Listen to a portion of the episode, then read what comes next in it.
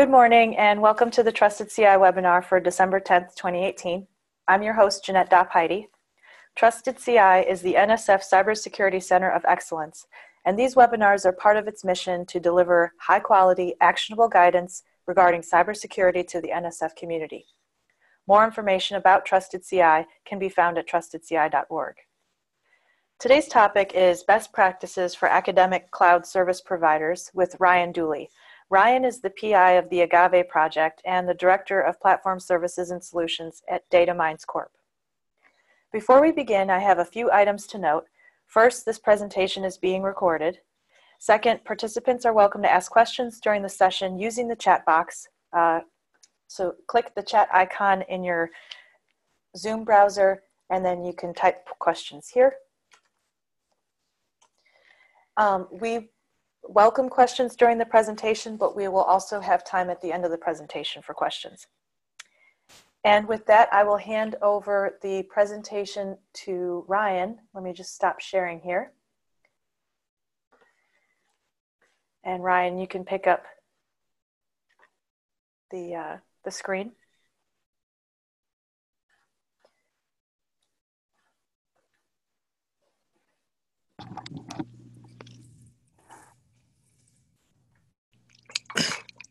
Everyone have me? Yep, I can hear you. Okay. Super. So,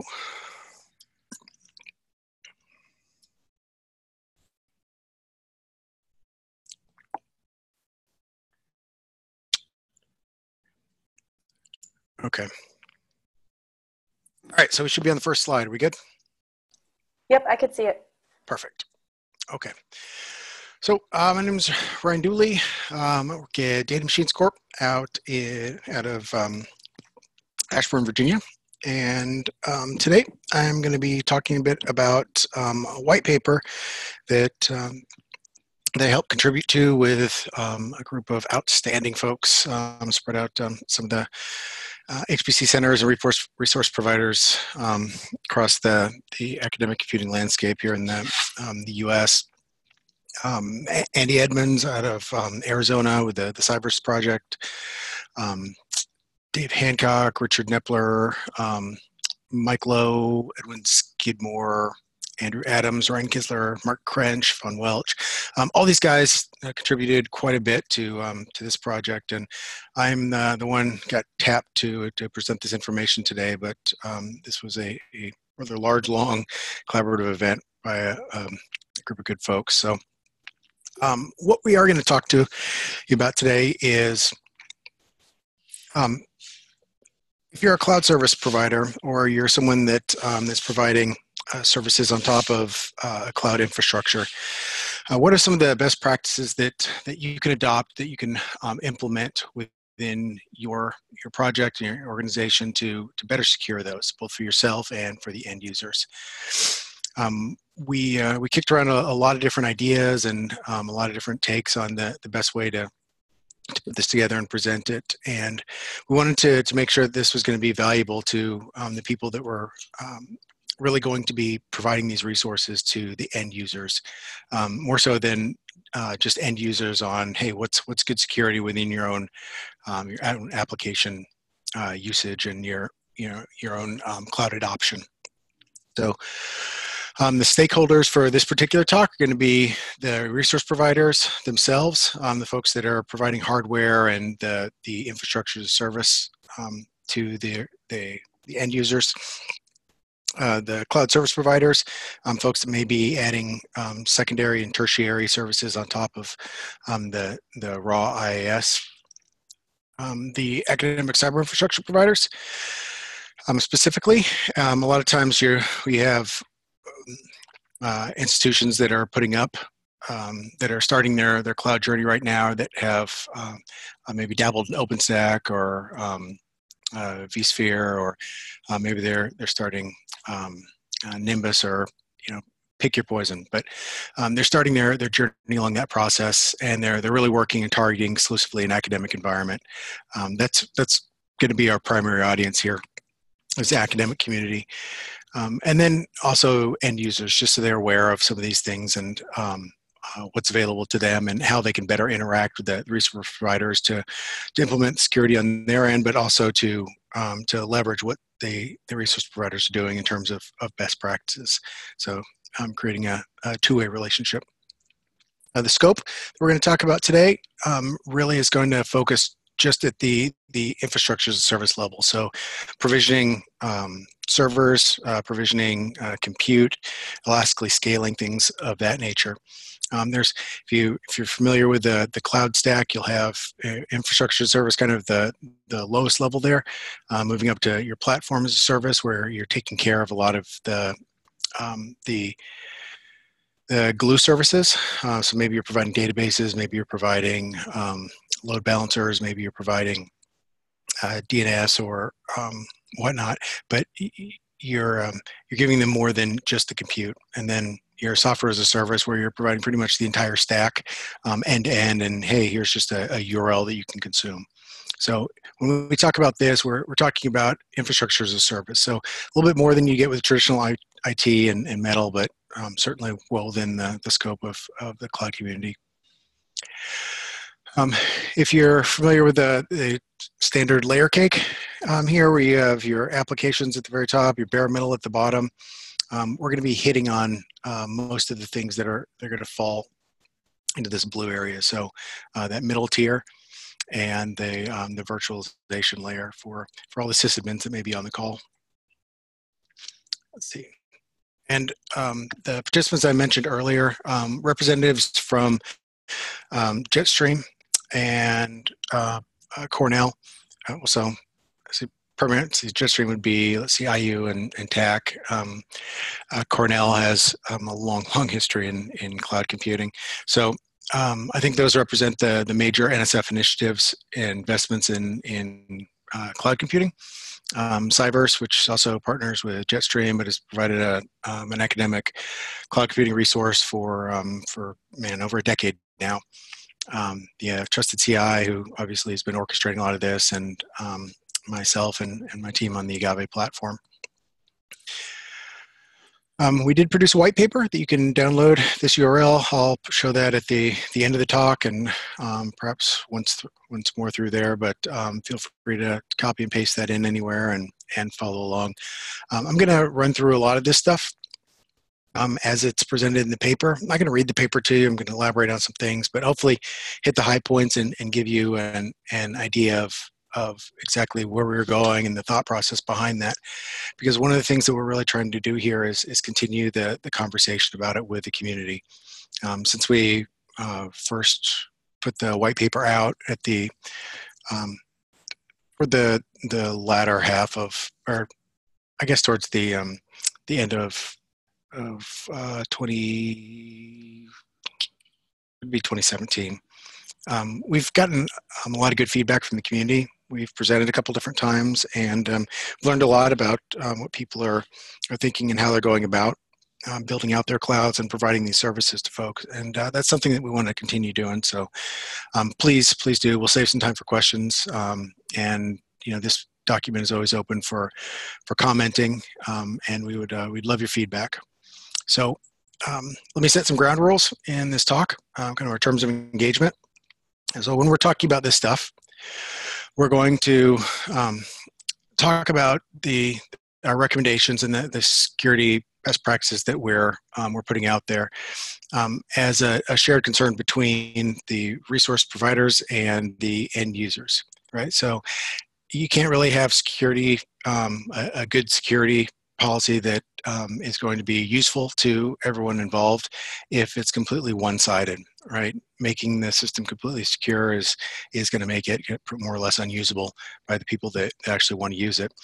And uh, giving the, the users absolutely everything that they want and all the flexibility they want is going to make it um, completely unsecure to administer and to, to operate. So um, that same balance, the trade-off that you have um, all the time with security and usability applies here. And we just look at it as a shared responsibility. Um, so we're also going to try to draw a clean delineation between the, the responsibilities of the cloud service provider and the user. Um, make sure that each person knows um, where their, their responsibilities lie and, and what they're supposed to be doing. And um, We're also going to say that the, um, the cloud service provider has a responsibility to, um, to really champion the communication here. Um, they're the ones that are maybe at the, the most risk, and they're the ones that also have the, the greatest insight. So it's going to be their responsibility to disseminate this stuff and make sure their users understand what they're supposed to do, you know, what the, the right way to go about doing stuff is, and, and what the, the best practices are. Uh, some terminology. Uh, when we talk about cloud service, we're really talking about um, this internal, or this um, self-service, infrastructure as a service Um, model, where users can instantiate and manage their um, their V Ms and their images, um, get basic, you know, accessibility into what's going on and what's there. But they they have the opportunity to provision stuff and stand it up. So um, very similar to um, I think what most people think about when they they come in and, and first interact with um, with uh, cloud computing. Uh, an image is going to be a, a data file that contains the contents of a V M or a container. So when we're talking about images, we're kind of going to speak interchangeably about uh, virtual machine images and um, uh, container images. So uh, Docker, Rocket, uh, Singularity, um, um, pick your poison, um, L X E, you know, you guys get the idea.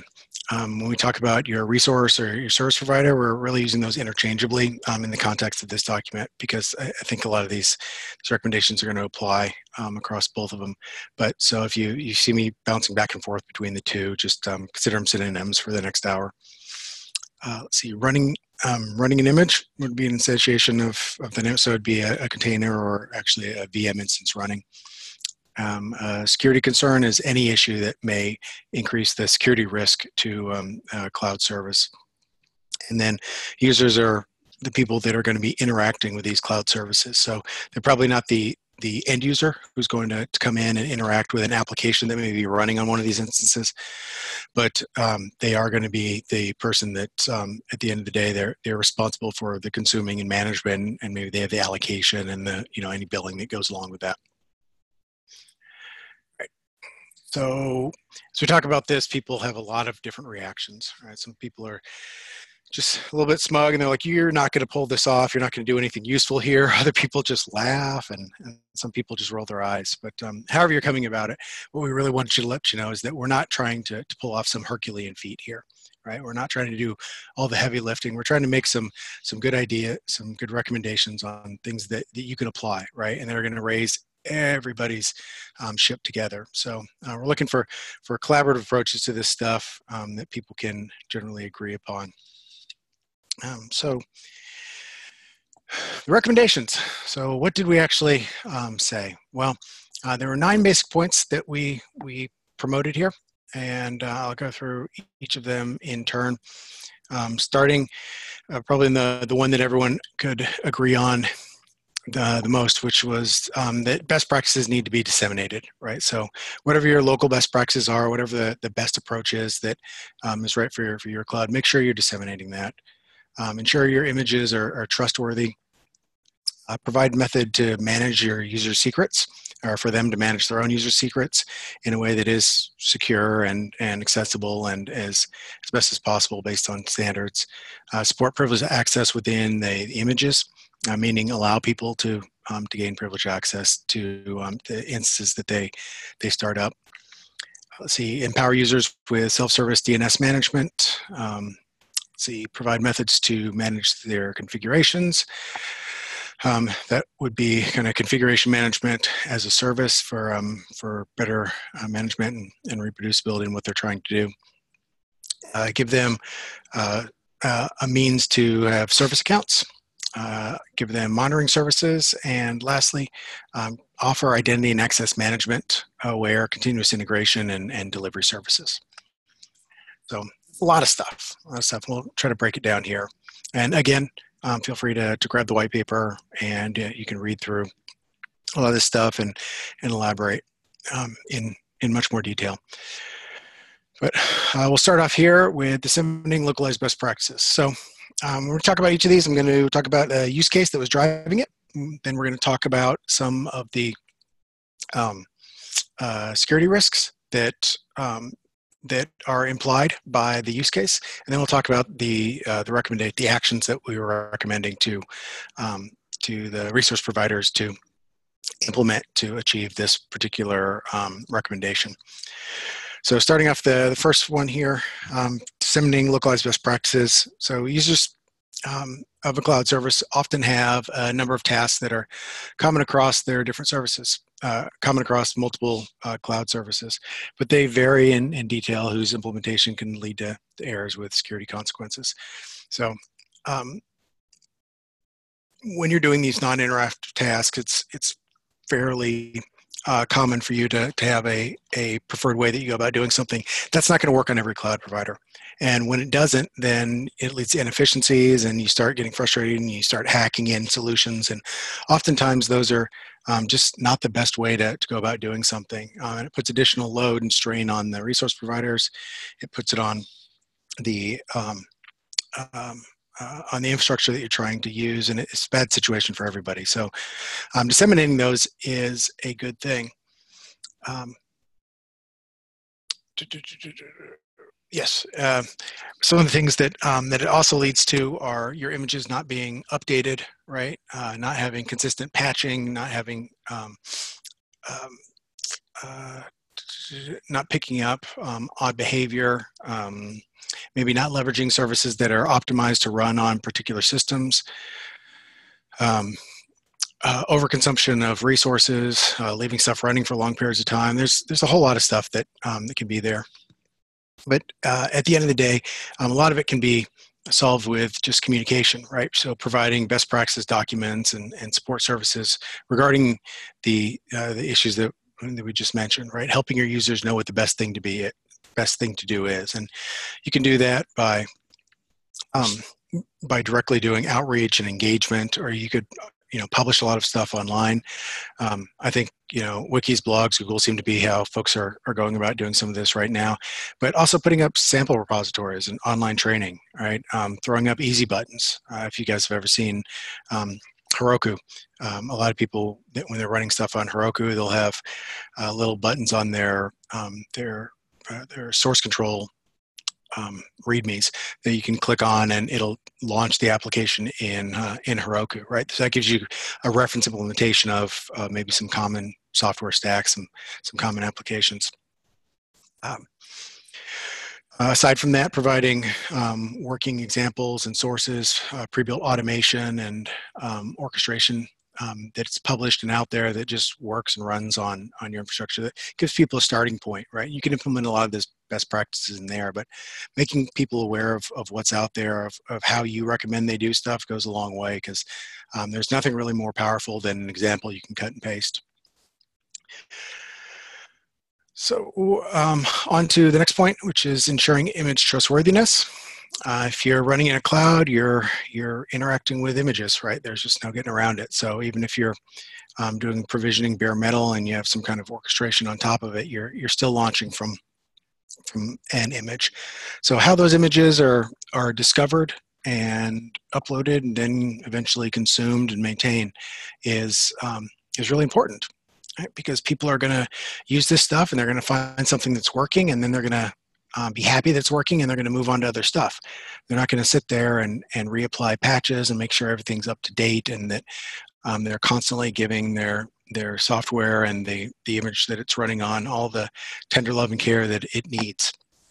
So as that happens, right, as your, um, your users continue their Um, their usage of, of your resource, and as their projects uh, mature, you're going to, to run into situations where you do have old images that aren't patched, right? You're going to have new people that are going to come along and say, oh, that was working for them, or they're they're going to get a, a word of rock, word of mouth recommendation to use this image or that one, and check this out, or just try this, and they're going to come in and do that, right? But how do you really know that those images were uh, were still Um, trustworthy, or valid, that they're um, secure, that they don't have some zero day, day exploit in them that's going to, to compromise your, um, uh, lead to a compromise of, of the V M and possible um, problems for the resource providers.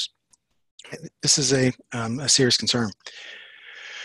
So um, is there a mechanism that we can uh, we can recommend to, to solve that problem? And not really. Um, but there are some things that, that can improve the situation dramatically.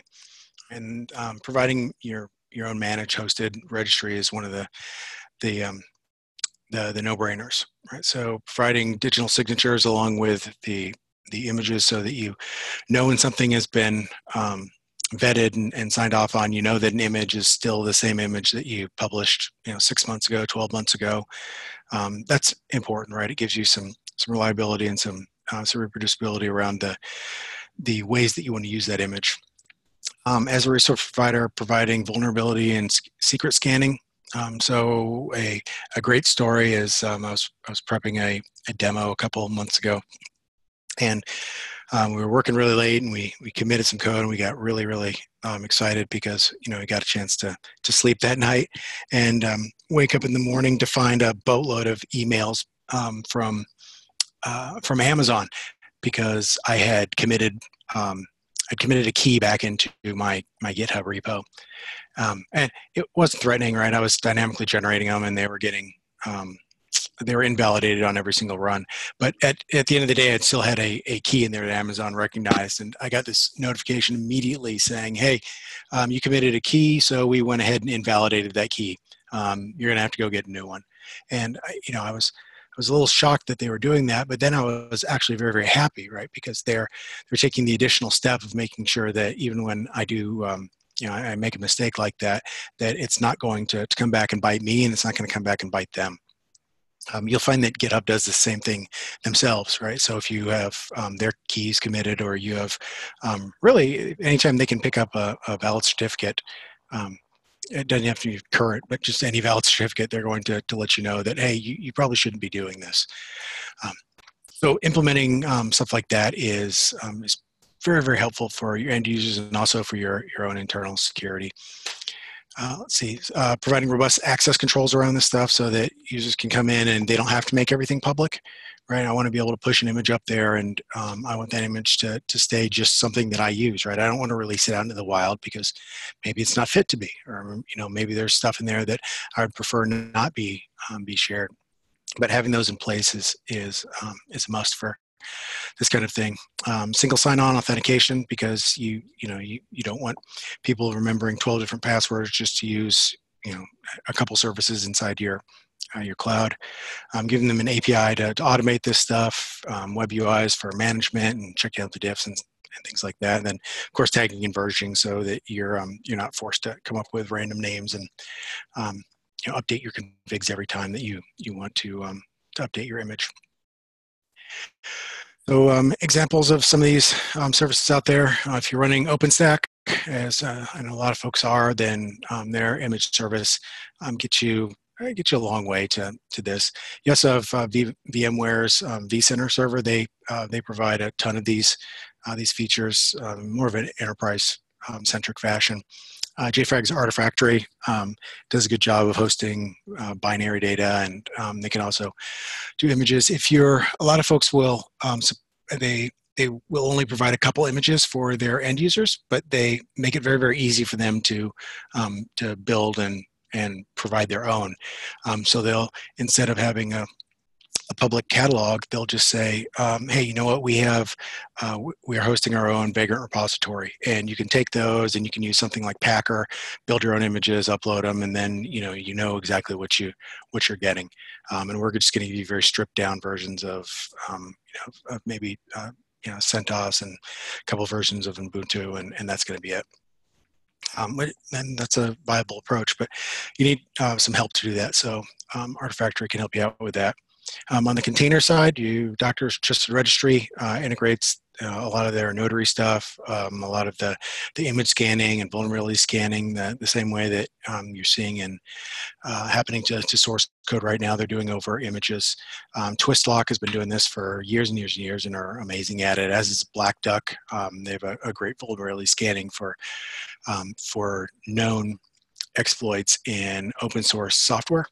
Um, and they can, uh, they'll sniff it out and let you know exactly what's wrong, and then um, invalidate everything that, uh, that's related to that image for you, um, which is super, super helpful. Um, Quay gives you that stuff out of the box. Uh, Quay is a, uh, a CoreOS. Uh, they're, they're hosted um, container registry. Uh, of course, CoreOS is now bought by Red Hat, which has been bought by I B M. So uh, they say nothing's changing. We'll see.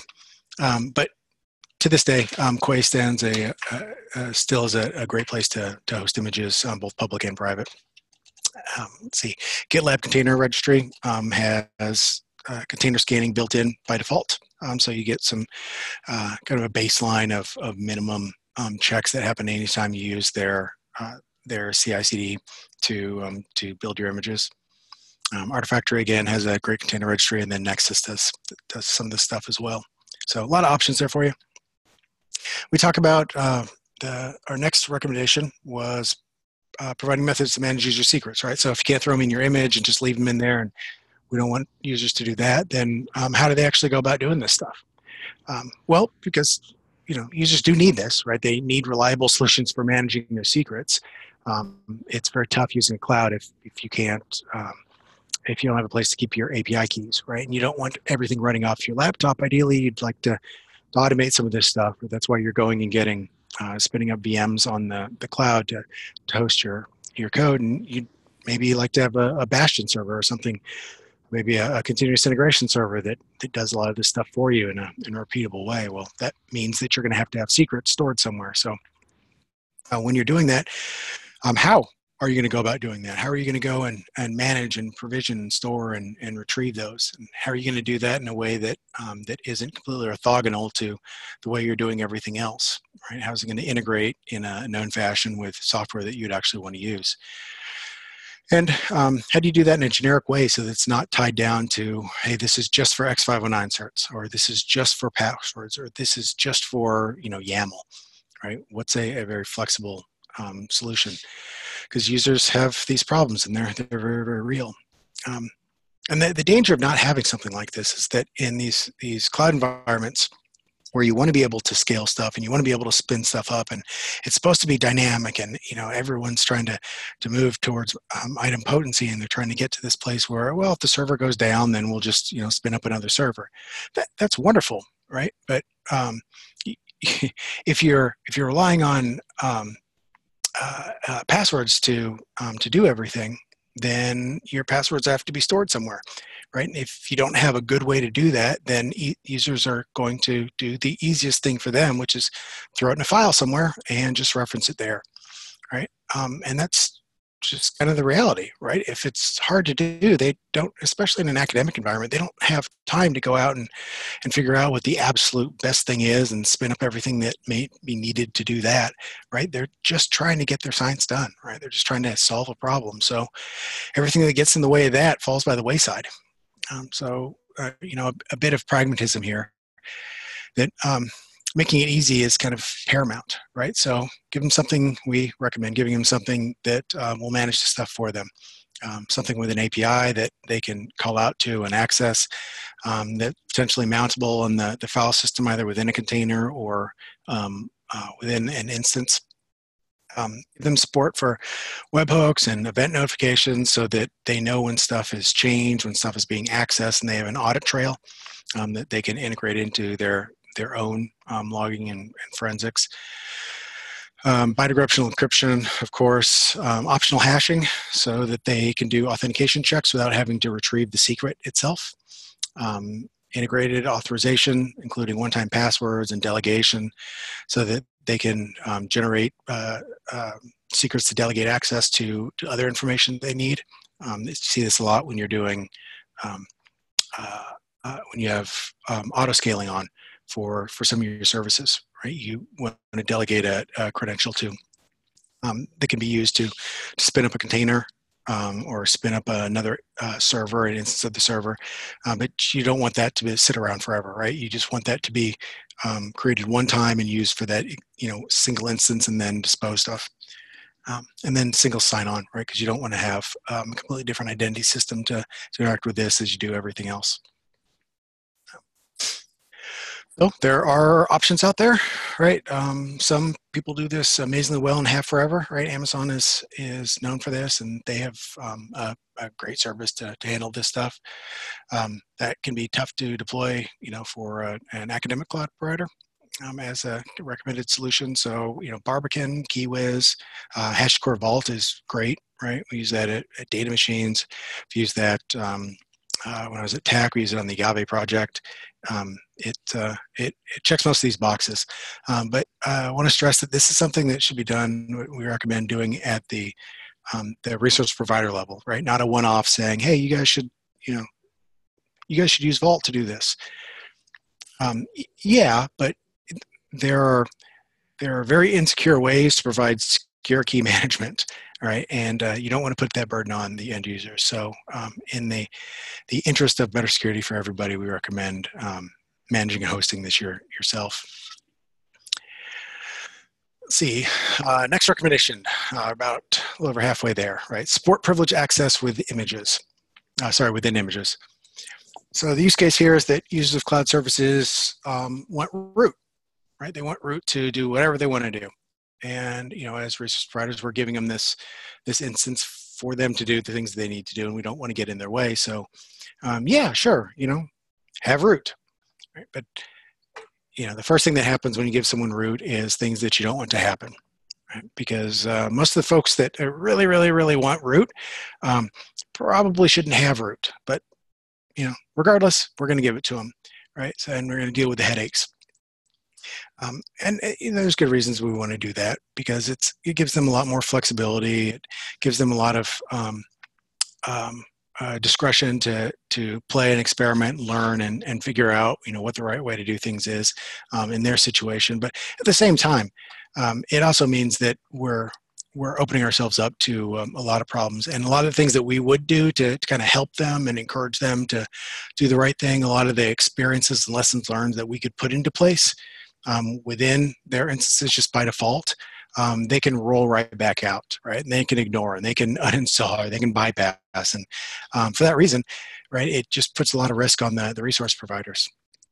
So, Um, what do we recommend? Well, you know, there's some things that you can do as a resource provider in terms of limiting the, the uh, functionality within the network, um, in terms of monitoring and, and uh, kind of smart detection of patterns and, um, um, and usage that's going on um, on the host. Looking for, um, you know, doing scanning, uh, like real-time scanning of, of logs coming out of the host and of, um, uh, of processes that may be running inside of it. Right? A lot of these things can help you identify um, poor behavior or malicious behavior, um, the same that you would if you were hosting these. So making sure those are in place and, and locking them down um, and letting users uh, opt in rather than opt out of, um, of greater external visibility and freedom um, goes a long way to, towards helping you secure these resources and having a better experience um, with them. Um, things that we don't recommend are um, encouraging users and kind of relying on users to do things like um, enable or, or, you know, let's be honest, not disable S E Linux. Right? Um, that's just not going to happen, right? I mean, um, if you're having a problem getting your containers to run, the first thing you do is disable S E Linux. Um, if you still have problems, read the documentation. Right, but I mean that's just a reality when, uh, when most people start their journey here. So um, you can't really count on that. Um, disallowing the the granting of privileged access, um, don't do that. Right, the reason that they're coming to the cloud is because they they actually want privileged access. So make sure that they have that. Um, and uh, probably the the biggest anti-pattern is um, just saying YOLO. Right, just saying ah, you know it's they're probably not going to bite us that hard. We'll deal with whatever the consequences are. Let's Let's just let them run at it and, you know, trust they're going to do the right thing. Yeah, you know, mutual responsibility, right? We talked about that up front. So make sure we, we adhere to that.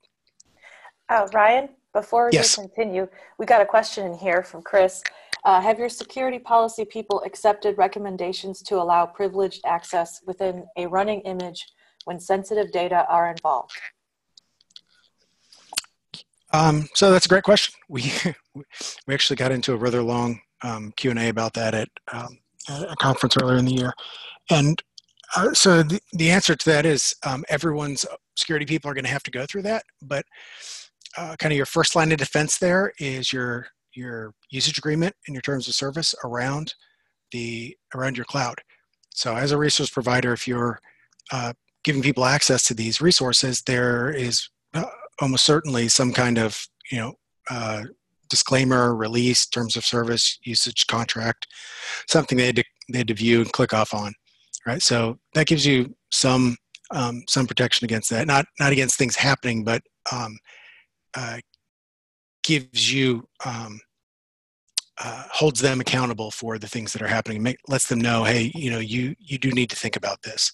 Um, the other bit is that there's when we talk about providing uh, cloud resources and being a cloud resource provider, that doesn't imply that there's one cloud, right? It doesn't imply that there's one configuration and one type of access, right? Self-service doesn't mean that the service is the same everywhere, right? It just means that there are um, that that you're trying to enable a particular um, paradigm of access and, and computing for your end users.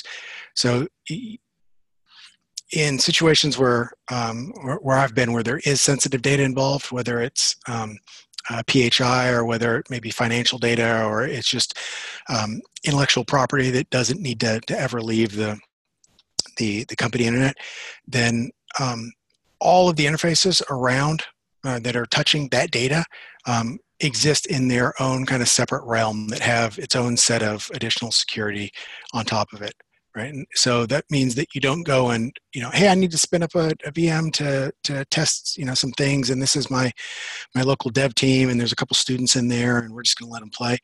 Um, they're probably not provisioning against the same resource that's accessing, you know, all of the student data with their social security numbers, or, you know, the sales history, or, or records that um, have to deal with um, uh, the, the kind of the the type one sensitive data. Does that make sense? So um, it's always a conversation. It's it's worth having. I don't think you can get around having it, um, but just make sure you, you kind of think that stuff through and understand that you're trying to come up with solutions for your users here, not just um, um, uh, not just ways to to check the box because, you know, we said it might be good. Yep, Chris says thanks. Okay. Um, Okay, so the next one, uh, empower users with self-service D N S management. Um, so this is actually a, a, a this is kind of a, a big one that I'm adamant about as as a as a user of many many clouds, and also as someone that provides resources, is that um, it's very tough to be secure if if you don't secure your communication, right? And how is communication really secured today? Um, more or less everywhere, it's through um, uh, S L and T L S. Right, so if you're not running over H T T P S, if you don't have some kind of encryption of your communication, then, you know, everything's in the wild, and and a lot of the other things that you would do just really don't matter. So um, we would love, as resource providers, for our users to do this, right? We would love they have end-to-end encryption everywhere and between all of their instances and between all of their containers and their services, and everything that speaks to anything else does so over a secure communication channel. Um, but the reality is that's really hard to do.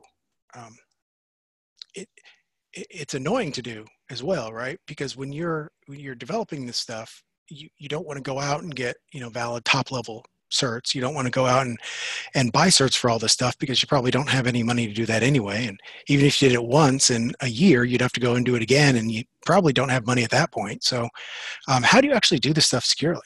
Well, the, the way that Um, increasingly everyone's doing it is is going to Let's Encrypt and saying, hey, you know, you have you have free top level, you know, S S L certs. I would like one, right? I'll, I'll take a, you know, one for this host, and I'll take one for that wildcard subdomain, and uh, thank you very much. And that is awesome, and I recommend everyone do that. But if you're going to do that, you've got to have control over D N S, right? If you don't have um, T L D control, then you can't get these, you know, valid top level certs. So when you're running on a, an ad academic cloud, um, what are the odds that you have T L D support out of the box with your instances that you're spinning up? Um, you, you probably don't, right? Which means that you've now got to, to manage D M S. As D N S is part of your automation. That means that you have a, a service um, that can provide that, uh, that D N S management for you.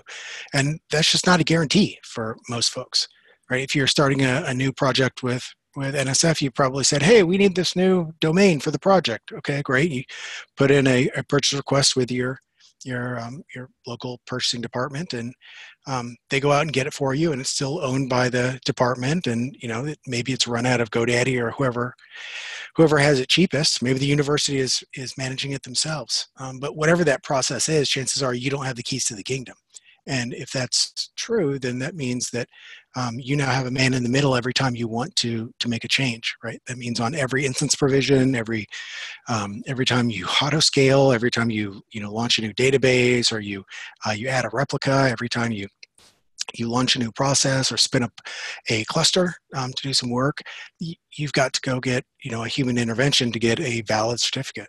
So um, people try to, to work around this stuff, and they come up and, and they do self-signed certs, and you know that's just as secure, except it's not nearly as trusted, right? So the way you bootstrap trust is you have to distribute all those, um, the, the C A that you use to, to self-sign these things um, throughout all of the, the hosts that you're spinning up, which means essentially a key rotation problem, um, which is even harder. Um, for most people to pull off, and especially for folks that have existing applications that have been in place, that is way harder to to um, to add into something that already exists than to add to something that you're building from scratch. So um, that that old that old rule still holds here, right? If it's painful for users to to bootstrap that trust with invalid certs, then they're not going to do it, right? Uh, users will avoid pain whenever possible.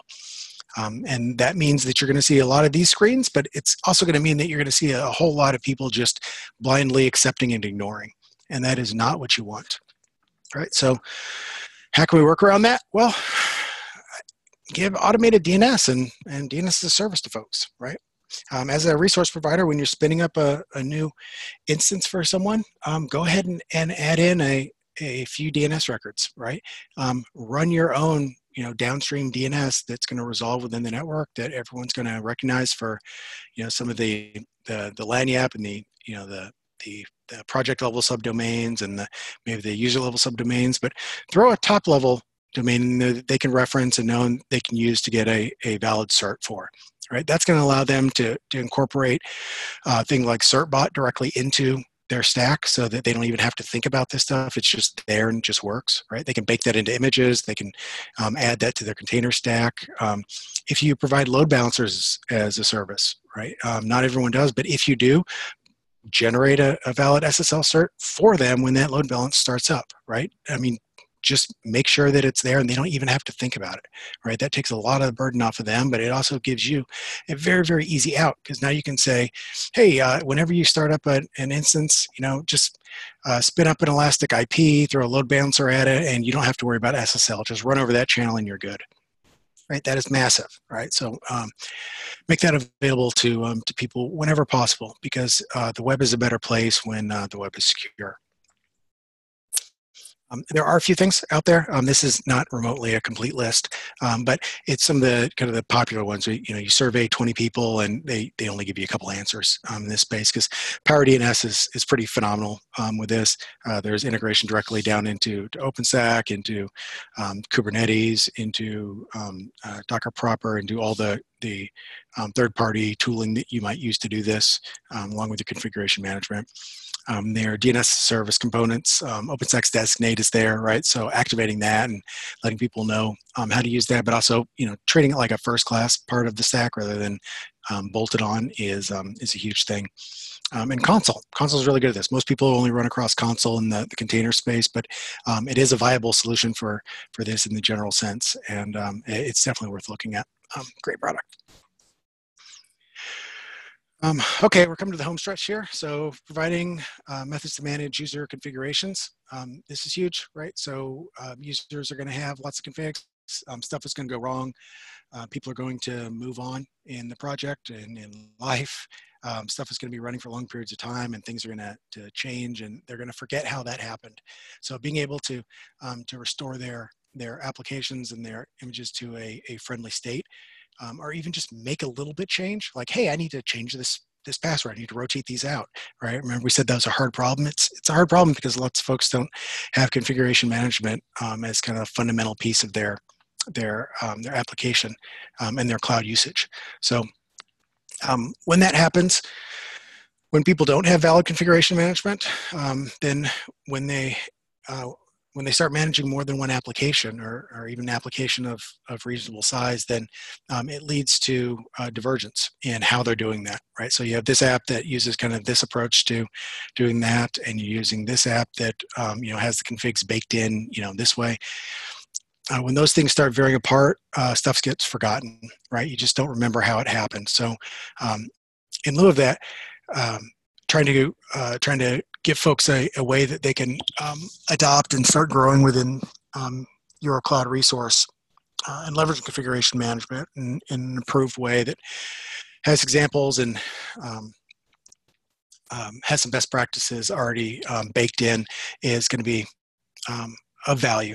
Right, so we recommend that you just provide a solution um, that is going to give people some um, bare minimum level of, of management over their applications and the configurations they use to launch those, right? And that can be something as, as simple as saying, hey, we have a, a repository of, of playbacks or, or playbooks or, or um, stacks or chef recipes that you can take to stand up your Um, your lamp stack or your mean stack, or you can, um, here is something to, to run a, a J two E application, or, you know, here's a reference Kubernetes build, or you know, here's a Helm chart for X, Y, or Z, right? Giving folks some options um, in terms of, of how they go about managing that, and, and seeing something that is, um, uh, that, that works and that is, is your preferred way of going about it um, is going to be huge, right? So there's, there's nothing more valuable than to a, a developer than an example you can cut and paste, right? So providing them that is going to be um, um, a win for everyone involved,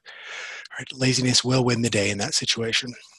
Um, and, you know, you also want to make these configurations, whatever solution you, um, you move forward with, you, you want to make these available to folks when they need them, right? So some folks will, Um, want, you know, the equivalent of pixie booting, right? So I launch a new instance and it comes up, you know, with all of these things applied, right? So uh, CloudInit is great. Um, users can override CloudInit, right? Um, so maybe providing a, a macro or an extension into your, your um, CloudInit implementation that is going to um, let people to pull in and, and tap into that configuration right there, right? Maybe injecting a key in so they can pull it easily.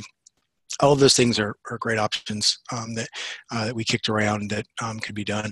Um, and also giving people uh, things like host level identification so that they can go and, and fetch these, these configs um, securely from their host when they need to. Uh, maybe mounting it in shmam and making it available during the loading process and then killing it afterwards. Um, a lot of different ideas, a lot of different approaches, but um, thinking through these and then making them available to users in a way that you can document and, and use is, is um, very, very important. Um, for better system um, usage and uh, adoption of best practices. Um, examples, you're going to see a bunch of familiar names up here, right? I, I think pretty much anyone on this call is, is going to be familiar with most of these. Um, and it, we really didn't um, have a recommendation on which one to use, right? You're going to have expertise in-house that's already going to be using some of this stuff anyway. So, you know, Um, you know, move from strength to strength, right? Build on what things you're already good at. Teach your users, you know, how to do the same, and uh, I think everyone wins there. That's the big takeaway from this point. Um, service accounts, um, can't really overstate the importance of these, right? Uh, most most cloud providers today are going to um, provide secure login and um, even single sign-on across a lot of the services, but um, what they're not going to provide is a way to delegate and restrict access to those um, for individual users. So do you have a concept of, of a, uh, a service account, a project account, a robot account? Do you have a way to delegate authentication um, between users? Uh, if not, then you have, a, uh, you have a warehouse security model rather than a, a hotel security model. Uh, and, you know, warehouse security model meaning, you know, you walk in the front door of a warehouse and boom, you have access to the entire warehouse, right? Everything in there is yours, right? So you just need to to to um, to get in the front door and you're good. Whereas a hotel, you need to get in the front door, you need a key for the elevator, you need a key for individual room, maybe the floor, you need a separate key for going up to the penthouse. Um, each elevator has its own set of keys, maybe one's for service, one's for, for customers, one's for the top floors, one's for the lower floors. Um, there's just a lot of a lot of hoops to jump through there, um, and that's actually something you want when you're building out your application stack. You want um, this privilege of uh, least access, um, of minimum responsibility, right? What you don't want is this situation that you have in in Spaceballs, where where he he's using the same password for his luggage and for the airlock and for the ship and for everything else, right? Um, that's a bad thing, but really that's the situation right now. So if we can avoid that, that would be great.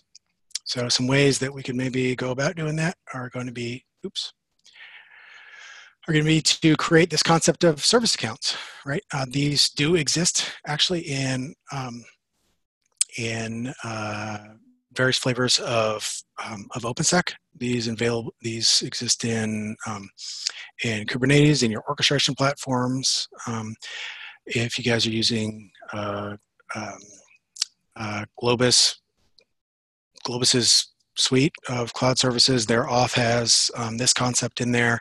Um, Agave has had this in there for a decade now. Um, but this is absolutely critical, right? Because the last thing that you want is to be, you know, running an application, have one little piece that, you know, you weren't really paying attention to um, compromised.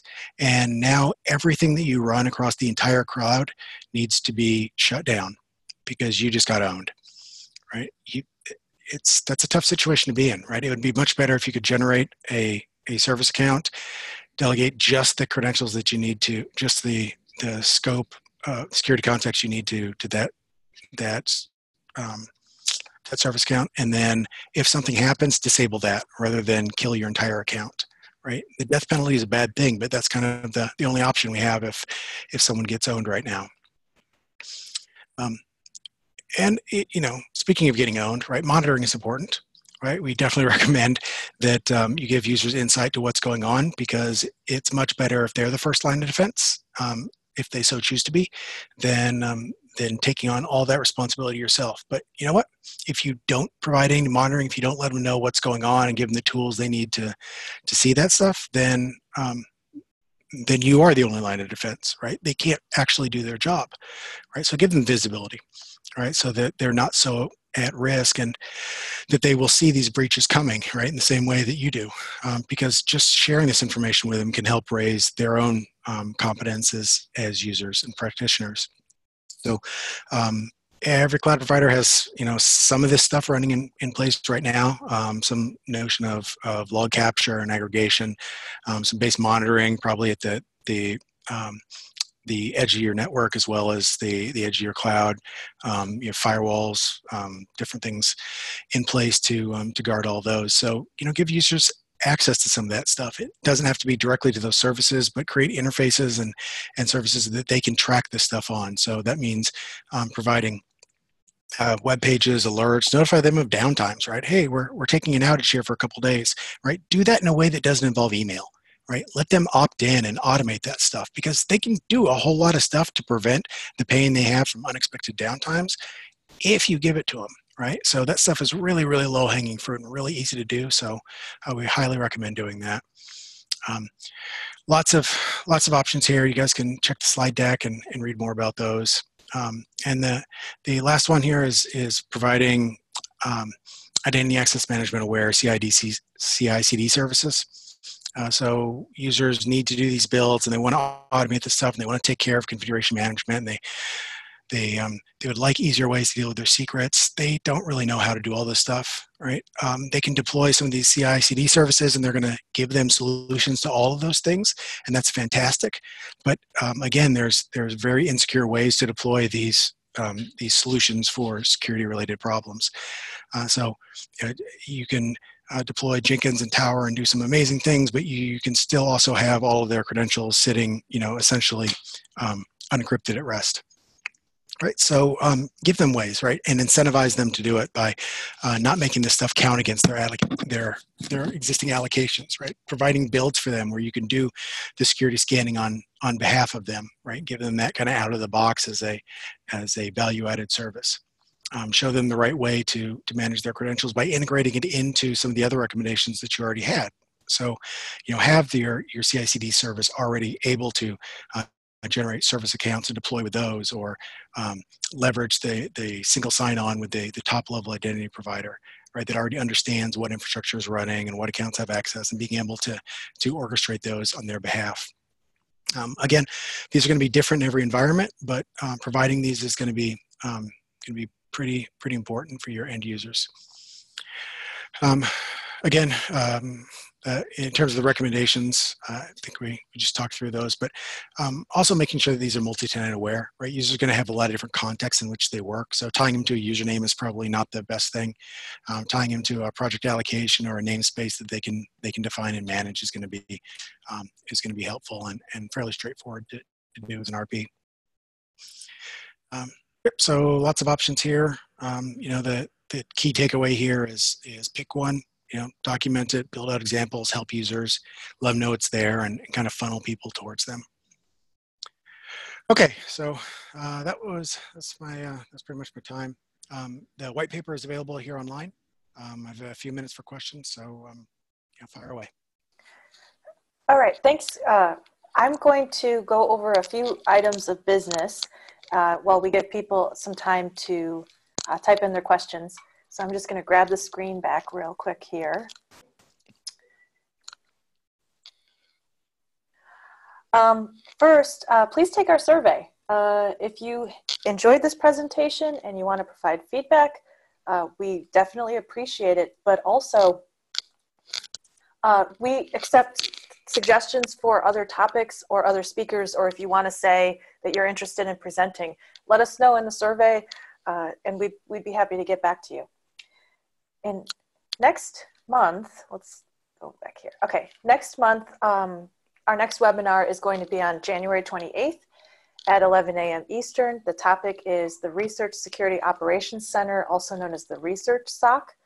And the presenter is going to be Von Welch and the other Research S O C uh, leadership team members. Now, this is a new uh, project, so we're going to learn all about what its goals are and what its mission is. And I'm definitely looking forward to hearing about that. Uh, I have been working on building out the schedule for the twenty nineteen calendar, and I will be sending out um, a blog and uh, some other information uh, sharing who we have booked uh, for the twenty nineteen calendar. So uh, don't be don't be shy about visiting us at trusted C I dot org slash webinars. And I'm going to wait. Oh, looks like uh, we've got another question here um, from Chris. Uh, for this to work, it seems everyone running every every running image would need a person with a set of sophisticated skills. Do you have recommendations for the total skill set or kind of role needed? Some groups will have this, but other groups won't know where to start. Yeah, so that's, that's a great observation, great observation, great point. Um, so the goal here is to, to lower the barrier of, of responsibility on, on the users by, um, by putting some of this stuff in place, right? So hopefully users won't have to understand the ins and outs of, of vulnerability scanning. They won't have to understand the, the ins and outs of, of how different um, registries work, or you know what what's actually involved in in getting mutual T L S set up with self-signed certs, you know, in a in a microservice environment. The goal is that you can um, alleviate a lot of those concerns and responsibilities by putting this stuff in place. So, hey, you know, use this registry versus you know the Docker public hub, right? Um, we'll do some additional scanning for you. You know, we'll look out for things. We'll send you alerts to let you know, hey, you know, it's it's time to update this, that, or the other thing. Um, letting people know, hey, um, instead of storing your your passwords here, you know, instead, you know, include this in your startup script, and you know, you'll have you'll have a config file that's in shmem that you can access at this path instead, right? A lot of this stuff doesn't have to be overly complicated. The the learning curve behind how that's actually done, you know, at kind of a low-level implementation detail, um, it shouldn't have to make its way all the way to the the end users, right? Um, that's the goal: is is building out a lower bar for people to come in and and participate in. So, um, if you're looking for recommendations on how you actually pull this stuff out and everything that's involved, yeah, let's take that offline. Um, And I, I will say that I am hiring in several capacities for uh, for anyone that that approaches that. Um, I'd, I'd love to talk to you, and um, we have um, great salaries and benefits and perks, and uh, a great environment for you to to work in if if you love that kind of thing. But um, hopefully, our end users can be blissfully ignorant of most of that if you uh, you take a lot of these recommendations. Great. We, we still have some time for questions if, if people are available to ask them. Uh, Rion, are you available to stick around for a minute or so? Yep, I'm good. Okay, okay well, um, I'll just, uh, we'll just hang back here and see if we can get any more uh, questions coming through. But uh, in the meantime, I just really wanted to thank you for presenting. And uh, this video uh, will be posted on our YouTube channel within a day or so. And so if anyone found this of use and would like to share it with your colleagues, uh, I will be sending around a link to the announcements uh, mailing list, letting people know where to find the video. I don't think I see any more questions coming in. Um, so uh, with that, do you have any final thoughts or uh, advice, Rion? Um, yeah, so I would encourage folks um, to uh, to take what you can out of this talk. You know, file it away in the back of your head, and as as you're going through your your journey, if you run across some of these questions or you you find yourself kind of wondering about um, these topics, um, a lot of these recommendations came out of um, user support, right? And, and folks that were dealing with these issues over and over, and like, hey, you know, this is the most annoying thing that I've got this month. So if you find yourself in that situation, Um, you know, reach out, right? Keep this community going. There's there's groups to talk about um, security threats, and there's groups to talk about um, application development and and um, and cloud adoption and container usage and all this stuff, right? Um, there needs to be a forum to to understand how to better provide and support these clouds for for folks. So um, please please do reach out, right? Keep this communication open and and you know as frequent as is um, is relevant to you. And uh, you'll benefit many more people than you realize. Yes, thank you. Um, I'm, apologies, I was also typing in the chat. I, I just reposted the white paper uh, link there for those of you who are following along. And uh, I can put the white paper link in the uh, email notification when I send out the video. Great, okay, so uh, with that, I just wanna thank you again, Rion, for presenting. And I will uh, stop the recording.